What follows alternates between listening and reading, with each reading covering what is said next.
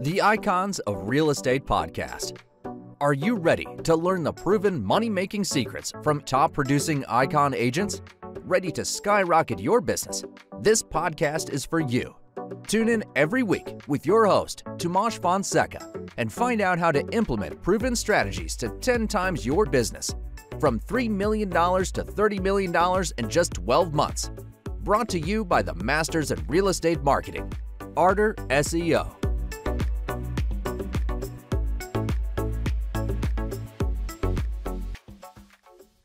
Welcome to the Icons of Real Estate podcast. I'm your host, Patty Teal. Let me tell you about today's guest. You may already know of him. Dave Seymour is both a residential and commercial real estate investor who has become one of the most recognizable experts in his field. His passion for business and real estate put him on the radar of A&E television, as well as CBS, ABC, CNBC, Fox News, and CNN. His Flippin' Boston series posted the highest ratings ever for the A&E network at the time of airing. Welcome, Dave. Welcome. Hi, Patty. How are you? Hi, thanks for uh, thanks for having me on. Every time I hear that intro, I kind of pinch myself and look over my shoulder. I'm like, who are they talking Who about? are they talking about? Who is that guy that did all that stuff? Who is that guy? My, my father, my father back in England still doesn't know what I do. I just could, I just, Oh. I just assure him consistently, Dad, I'm not a drug dealer. It's okay.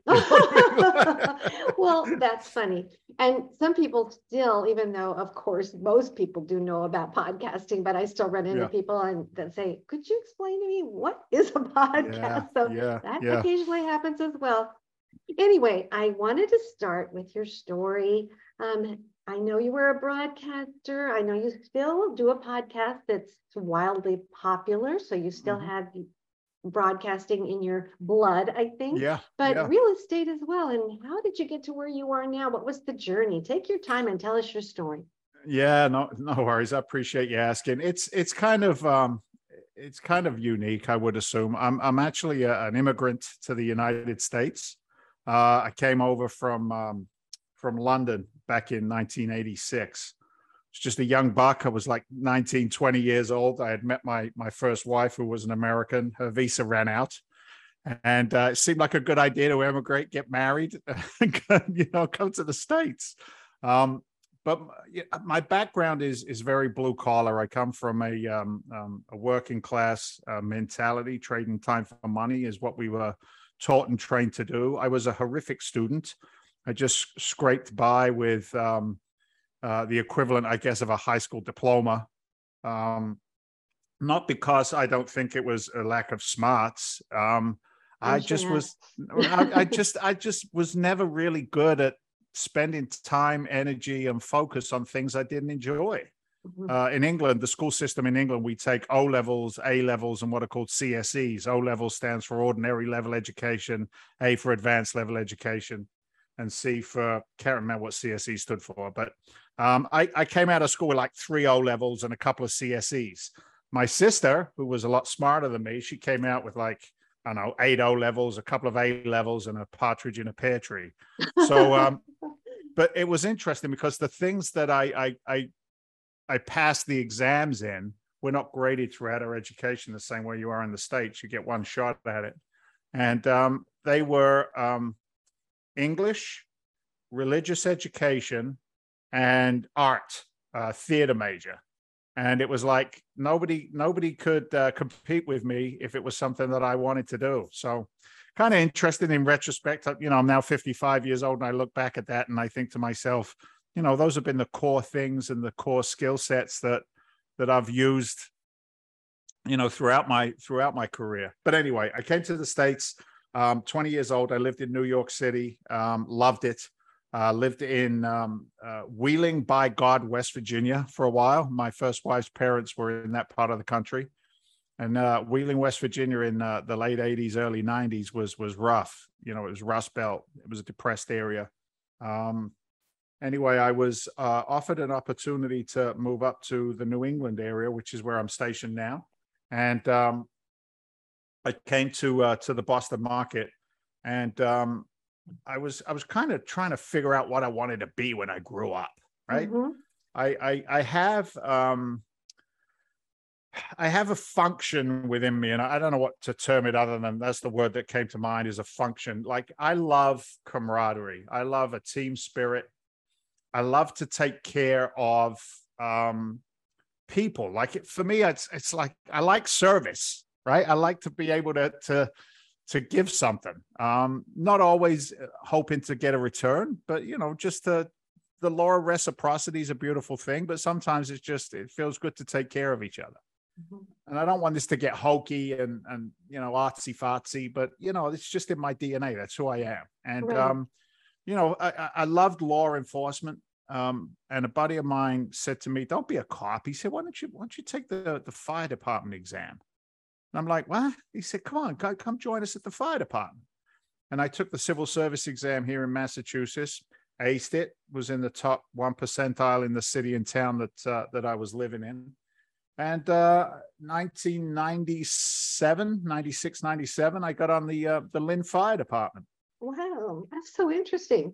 Yeah, yeah, and I loved it, Patty. Mm-hmm. I mean, I loved being a firefighter. I, am a guy's guy. You know, I like the, right. the camaraderie and the BS of you know a firehouse full of men, you know, breaking each other's stones and you know just just that that that environment. And mm-hmm. um, it was during that time that I got to see um, a lot of the pain that's out there. Right. This was this was during the the the, the financial crash 2005 6 7 8 9 10 i'm on the fire department so i got to see abandoned houses i got to see professional tenants i got to see buildings demolished and ripped apart because they just financed everything out of the property that they could as a homeowner they took the kitchen sink and the cash and they left and um, you know, I got to see these communities that were already challenged. I worked in a city in Lynn, Massachusetts, but these communities were really getting beaten down. And mm-hmm. if you mm-hmm. think about it, real estate, sticks and bricks, it really is the it's the the, the heart of a community, right? Mm-hmm. Um, quality neighborhoods, quality tenants, quality home ownership, pride in home ownership, and all that had gone gone to crap. It had gone, and um, you know, I myself was a, um, I, I, I use the word victim in the sense of uneducated. I was a victim of the uh, of the mortgage crisis. Um, people around me were telling me, Dave, you know, refinance your house. Real estate never goes down. Uh, buddy of mine was a mortgage broker. I refinanced my house three times with him uh, wow. uh, in about an 18 month period of time. I figured out later on he was making six points on every mortgage that he, wrote. So, you know, maybe he wasn't Good my friend. friend. yeah, right. Maybe he wasn't my friend after all. It's amazing what you don't know. And then once you learn something. But mm-hmm. um, you know, my own property was in was in pre-foreclosure. Um, I was working about 120 hours between the fire department construction and part-time uh, part-time night work. Uh, cost me a marriage, cost me a relationship with my Aww. kids. Um, it was it was tough. It's like mm-hmm. you, you, know you make you make decisions, um, and you make them freely. Or I have I've made them freely out of you know trying to do the right thing, always trying to do the right thing, and yet you know not not everybody is is built the same way. Mm-hmm. So anyway, to fast forward during that period of time, I was working construction on my days off. I was losing my own house and I was working a particular job site, and I remember it was it was cold, it was wet and cold, it was raw Boston, and um, the property I was working on with a couple of guys from the firehouse was an investor property. Guy was flipping this house. He bought it for X, put some money into it, sell it for Y, make a couple of bucks. Well, this guy showed up in his nice car. Mm-hmm. And you mm-hmm. got to imagine, I'm covered in, you know, I'm covered in crap. I'm working the construction site. My body hurts.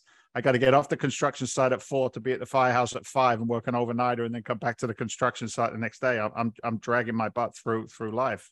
And, um, this guy got out of this car and he, he had a smile on his face and he, and he drove a nice car and he was wearing nice clothes and he had a, a, a shiny attitude about him.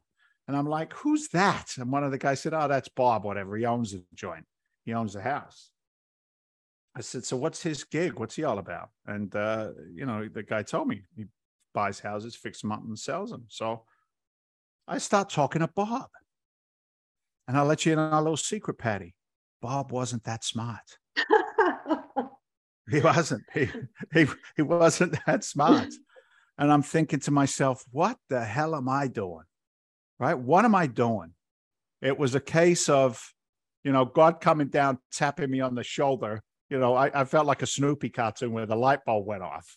And, um, you know, it was a case of transitioning from, for me, you know, always trading one hour of my time for somebody else's money to create my own financial future. And um, that's really where it began. And, and I, I, I was in my, my pickup truck. Um, wasn't one of the happiest moments of my life because I was going through a lot of personal challenges at that time. Like I said, losing my house and a marriage, and it was a, it was a really crappy time and I'm I'm uh, screaming and shouting at my God, and I'm like, "What am I supposed to do next?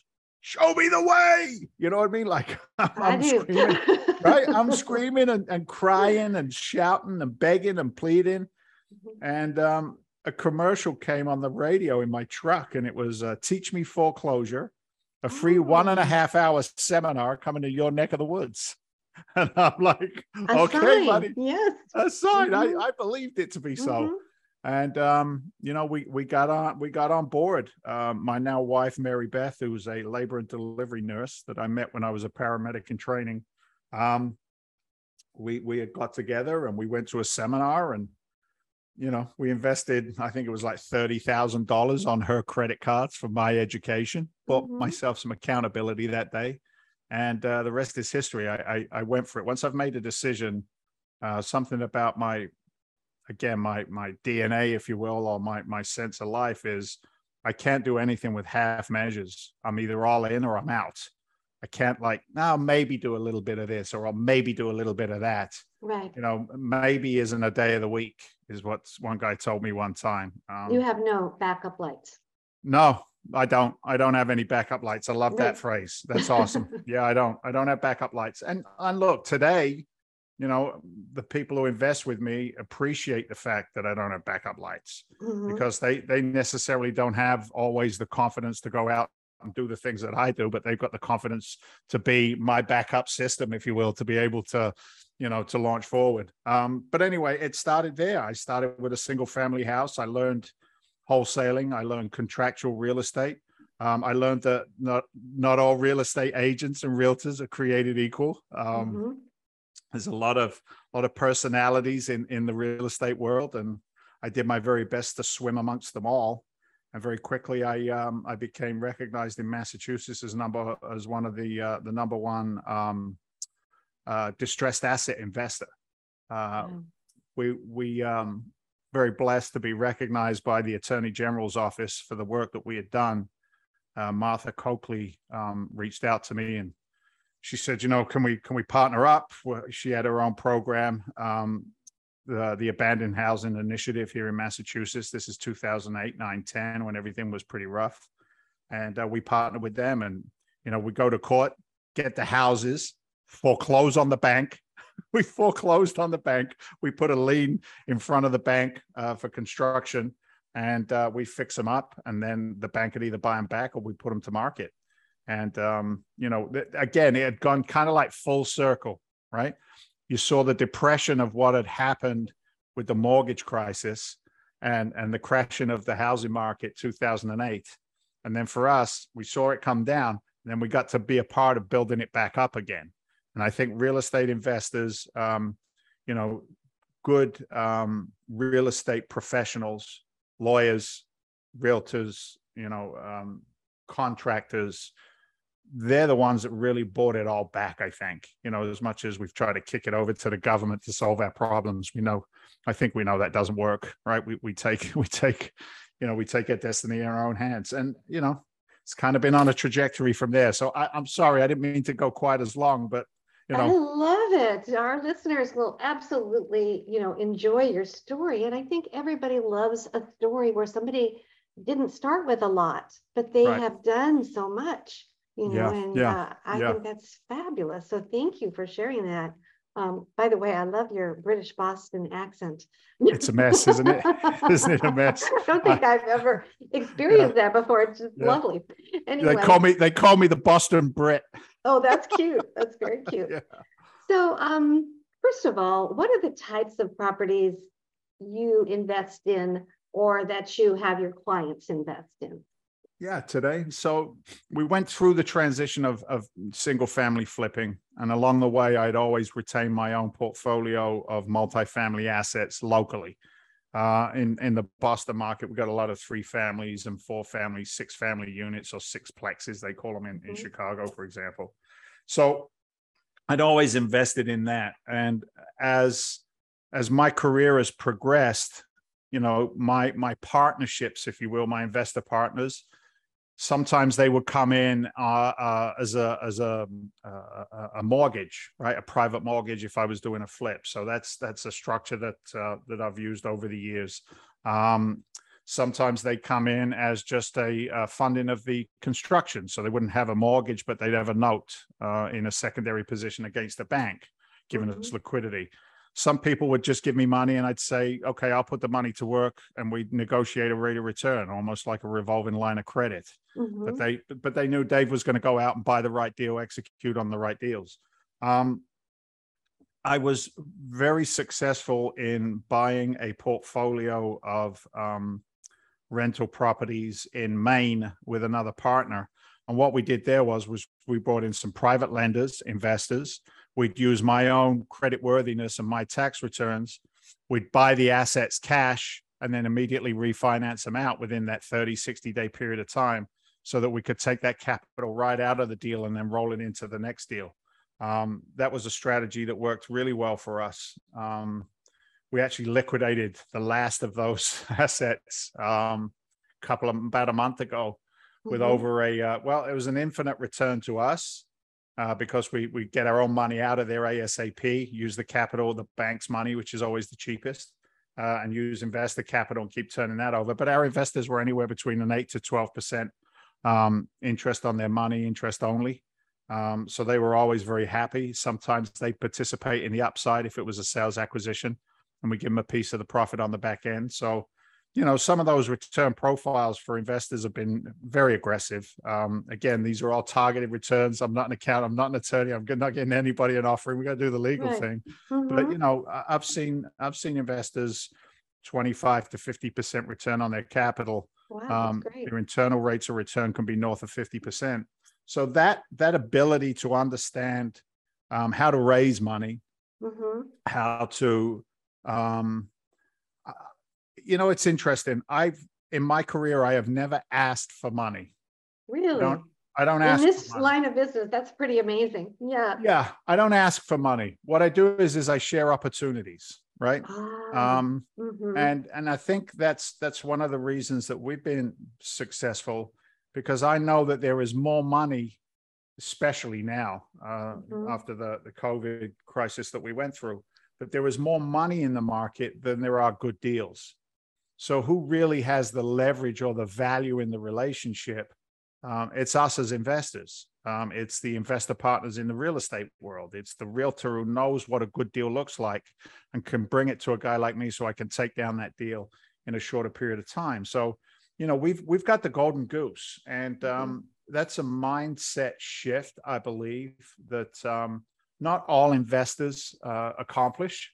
Um, Mhm. I think some investors uh, reach a um, a ceiling, if you will. They they reach that a plateau that they Mhm. can't that they can't break through. They don't have confidence to to start adding some zeros to their deals. So today, um, we're now a private equity uh, development and multifamily investment company.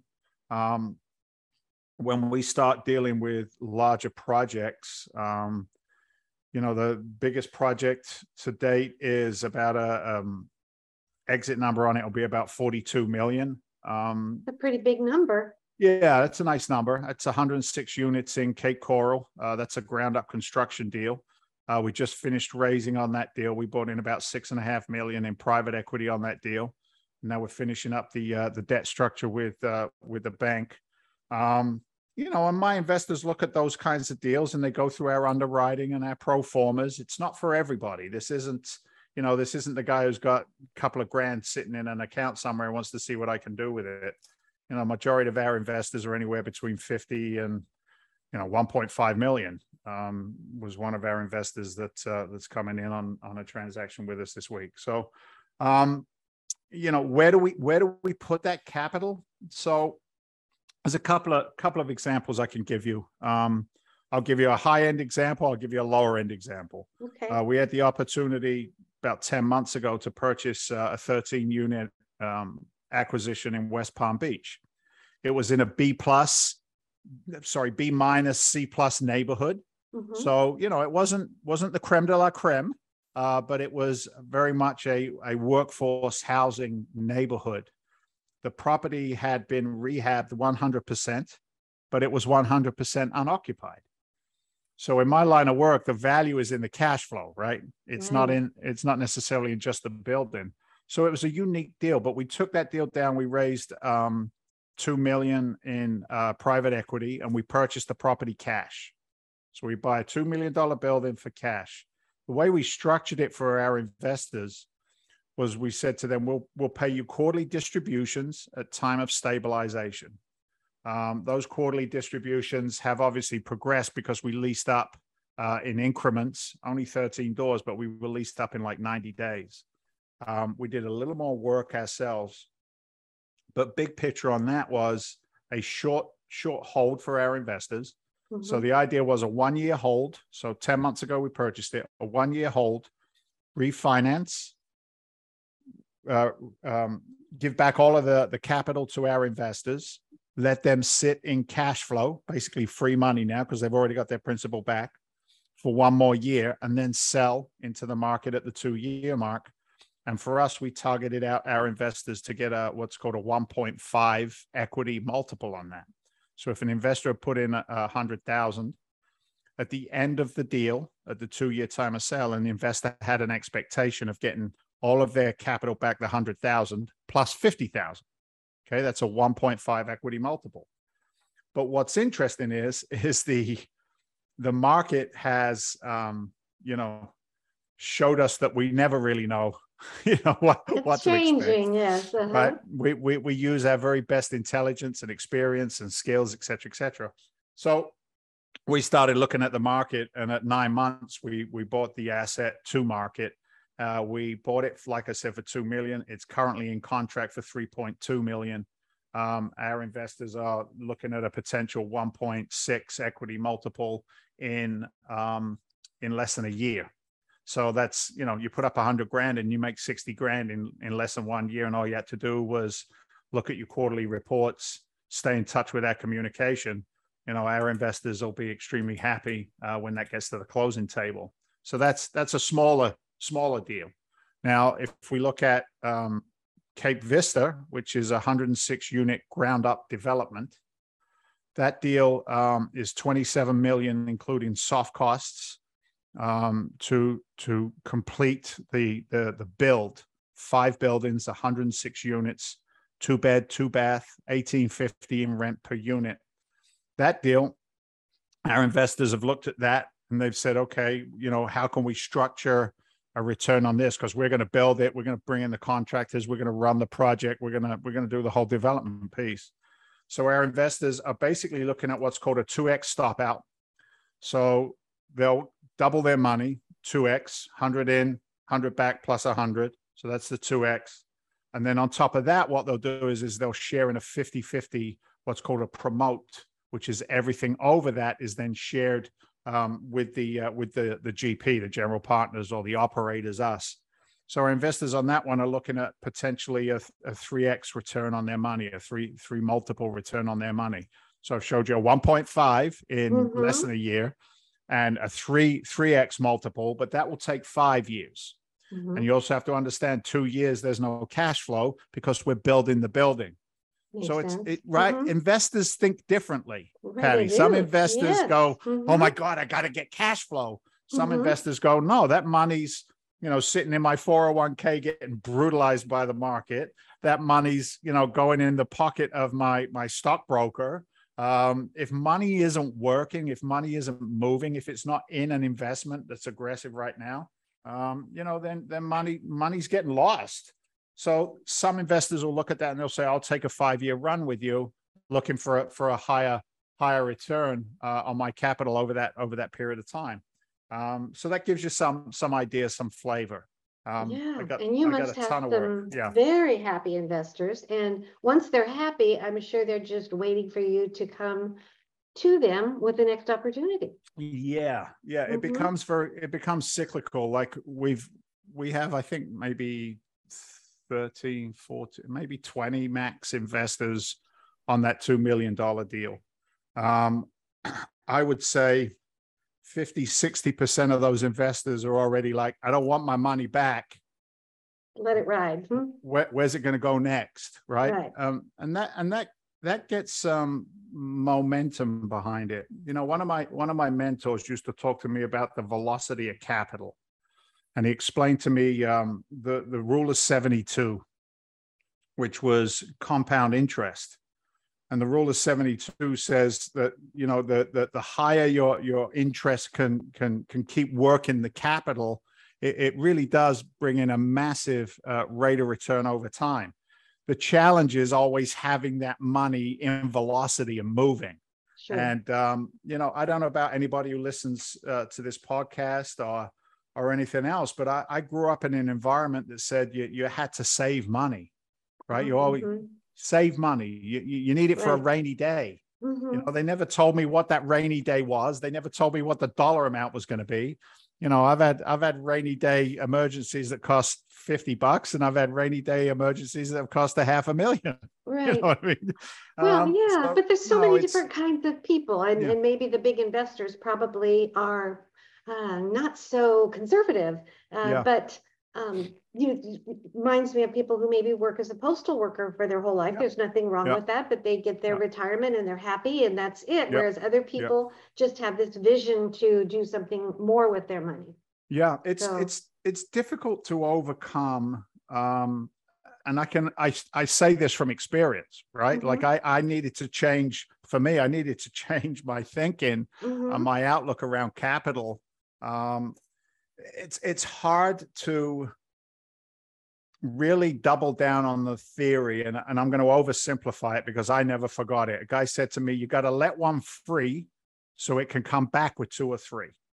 Oh, That's what he said to me. And it became a Mhm. mantra for me. Like, Mhm. let it free so it can come back with two or three. And when that happens successfully, uh, from an investor, it almost feels like like like cheating. You know what I mean? Like I didn't do anything, but I let it go and it came Uh-huh. back. Wow. And the hardest part is finding operators um, that really take their fiduciary responsibility seriously. And and the way that I I think of that, I'll give you an example, if I may. Um, I was sitting with uh, one of our investors, gentleman who owns a owns a business locally, and he was looking through one of our offerings, and he's he's a pretty substantial check writer. He's he's Mhm. nearly a half a mil when he writes a check. And Jack looked at me and he said to me, he said, "You know what, David? I'm super busy in my business." Right? He knows his business inside out, back to front. Thirty plus years of doing what he does to to to create income in his business. He said, "I understand 75, 80% of your business. I'm not a stupid man," he said, "but I don't have the years of experience that you have. I don't have the years of analysis, of market analysis, deal analysis that you have." And he looked me in the eyes and he said to me, This is my retirement capital. That means this, this is the money that me and my wife plan to retire on. Mhm. I'm giving it to you. He said, I'm giving it to you. He said, I'm giving it to you because I trust you. Mhm. Um, so I can't sleep at night. Oh. right? If if Uh-huh. if it's like if I'm not one thousand percent Mhm. one thousand percent down on the deal, and Mhm. um, you know that that's that's our fiduciary responsibility. We we have to follow the Security and Exchange Commission rules and regulations for investing. Mhm. Mhm. Um, no matter what the asset class is that we're investing in, be it an Mhm. apartment complex or build for rent, single family complexes that we're building. Um, you know, it, it's the same rules and regulations, whether it's 50,000, 25,000, or, you know, one and a half million from a family office. So, um, you know, our, our, our pool of investors is diverse. Um, our offerings are diverse, but the fundamentals are exactly the same. good economics, right? Really Yeah, strong economics, job growth, uh, population growth, um, cost of living, et cetera, et cetera, all being in line, and then being able to find the right deals to execute on. So Well, I like that you work with investors who can invest different amount and some where it's their retirement fund. This is really, really important. And others who are professional investors and, uh, you know, if they lose it, they lose it, but Yeah, they have yeah. more in the, Yeah, more in their pockets if they need Yeah, it. yeah, So you yeah, take on all people that Yeah. need to, that want to invest and secure their future. yeah, yeah. We work with, uh, you know, I, I work with a retired cop. Uh, I work with a um, plastic surgeon. Mhm. Uh, I work with a VP, vice pre. This was this was this was great. I love this guy, vice president of a nationally known title company. Right, this guy is probably bringing down salary 800 a year with bonuses 1.5 1.6 million a year. But he's Mhm. a he's a he's an employee right? Sure, so yeah. the tax man's gonna be nibbling away. Um but i had a conversation with him and it was uh his first investment and it was uh, around a hundred thousand. And he said to me dave what's the worst case scenario? I said i got to tell you worst case scenario is you can lose every single dime that you invest with me. Mhm. I said, SEC compliance says that I need to tell you that. And I'm telling you that. That's reality. You could lose every penny. Mhm. Now, what you might want to ask me is, Dave, if you were investing in it, what do you think the very worst case scenario or best case scenario is for you? I said, Well, I am investing in it. I invest in all of my deals. And look, worst case scenario I feel on a deal is I break even. I don't lose anything. My number one job is to not lose principal. I said, and best case scenario is we we we reached the three x or two x multiple, whatever the deal was. And it was interesting, Patty, because he says to me, "Well, if all I'm going to do is break even, why wouldn't I just leave it in the bank?" And it was so hard for me not to just like go down the throat phone and, and smack him a little bit. I said, "Are you?" I said, "Are you all right?" I said, "What's the inflationary rate right now? What did you pay for gas last week?" Mhm. ask ask you know if you do the grocery shopping what's the difference in your grocery bill if your if your bride or your partner does it what's what's the difference in the grocery bill i said every single day money sits in a bank it is devalued every Mhm. second it sits it's it's devalued Mhm. and you could almost you could almost hear that that epiphany like like the sky opened up and a bolt of light came down and he was like Oh, That's Holy moly. He's like, I get it. I get it. I said, money, capital is a tool. It hates resistance, it hates friction. How do I know it hates it? Because when it stands still, it loses value. Statistically, I think the, the buying power of a dollar is somewhere around 15 or 20 cents. Wow. It's like we it? think, right? We think we Mhm. got a hundred grand when you really only got $20,000 worth of buying power. That's so, really interesting. you Mhm. know um, alternative investments commercial investing for for a passive investor look blackstone just allocated 25 billion to their fund for multifamily and um, build for rent investing in the next couple of years like i don't i don't need to be uh, the smartest guy in the room um, i can watch the big boys i can Mhm. see the moves that they make Mhm. with you know the Chicago Chicago teachers uh, retirement account, the New York Fire Department retirement account. You know these billions and billions of dollars, um, and know that I'm making the right moves for my smaller investors. You know, Mhm. uh, it gives me confidence, and I think at the end of the day, that's that's the the missing piece with a with a lot of stuff. Um, it's confidence. If you think about it, the 401k investor do they really know what the hell they're doing? Right? You went to the conference room one day because somebody was going to do a presentation. There were free donuts and coffee. You got an hour out of work. You went to this presentation. They asked you three questions: How old you are? Okay, you- you're in the uh, you're in the low risk, medium risk, uh, high risk. Right? Oh, you're you're nearly dead. You you need to go in the low risk right now. Uh, we're going to take X amount of money out of your paycheck. Uh, then there's a company match, and everybody goes, "Oh, that's free money." and then they watch their 401ks do what? What what have they done? Have they consistently offered double digit returns year over year? I think the answer to that is probably no. And yet Mhm. nobody asked the question why. Nobody asked a question about the fee structure inside everything that we're used to doing for retirement. Nobody asked about the fee structure for for for, for fund managers. You know, it's it for me it gets a little gets a little personal because I've been on both sides of the equation. Right. I've been an, I've been an Yeah. employee. And Yeah. um, you know, today we offer we offer opportunities that have really only been allocated for the one percent, right? The uh, the institutional quality investments. Um, you know, we're blessed today as operators to be able to bring those to to a wider audience. To your point, I love what I do, Patty. I really do. Oh, I love I what I can do. tell. That is Yeah, so cool.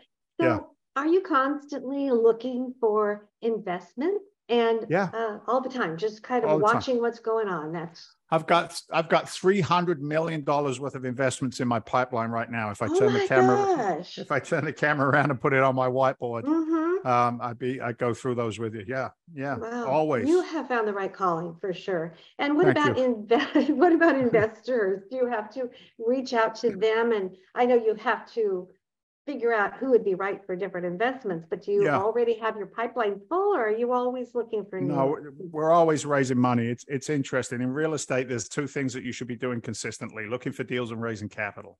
Mhm. Um, you know, when the deal flow is too strong, there's a way to bifurcate deal flow and work with other people and partner. Mhm. Um, when the cash flow is too strong, we can do it again, bifurcate and work with right partners to bring capital to uh, what's called a co-GP environment. So we're we're always raising money, always raising money. Um, but you know, I'm gonna I'm gonna preface it with this: it's not for everybody. Mhm. Our avatar um, is what's called an accredited investor.